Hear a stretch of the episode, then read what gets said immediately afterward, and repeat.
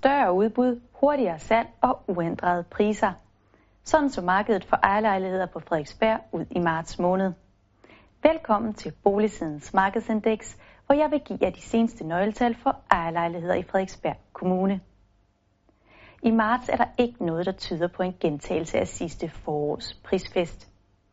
De 38.804 kroner per kvadratmeter, som sælgerne fik for deres ejerlejlighed i marts, er næsten det samme som måneden for inden. Men sammenlignet med marts 2015 er prisen steget med 10,3 procent.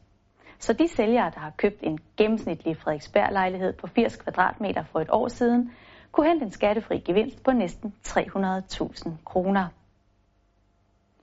I marts er salgsprisen på ejerlejligheder gået op i regionerne Midtjylland, Hovedstaden og Sjælland. Og den er stort set uændret i Nordjylland og Syddanmark. Og med en stigning på 3,9 procent, så var Sjælland den region, hvor ejerlejlighederne steg mest i pris. Det tager kun 64 dage at sælge en ejerlejlighed i Frederiksberg Kommune.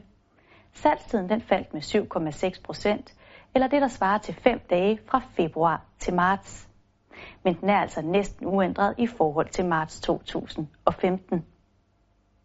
Sælgerne måtte give en rabat på 513 kroner per kvadratmeter, og det er 26 procent, eller hvad der svarer til 180 kroner mindre end måneden for inden. Men stadigvæk næsten det samme som i marts måned sidste år. Køberne kunne vælge imellem 312 ejerlejligheder i Frederiksberg Kommune. Så de har fået lidt flere at kigge på end måneden før, hvor der var 300 ejerlejligheder til salg.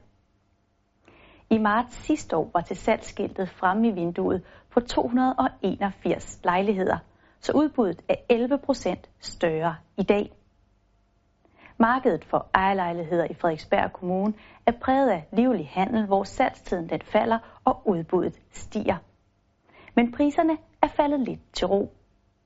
Det var Boligsidens markedsindeks med de seneste nøgletal for ejerlejligheder i Frederiksberg Kommune. Farvel og på gensyn.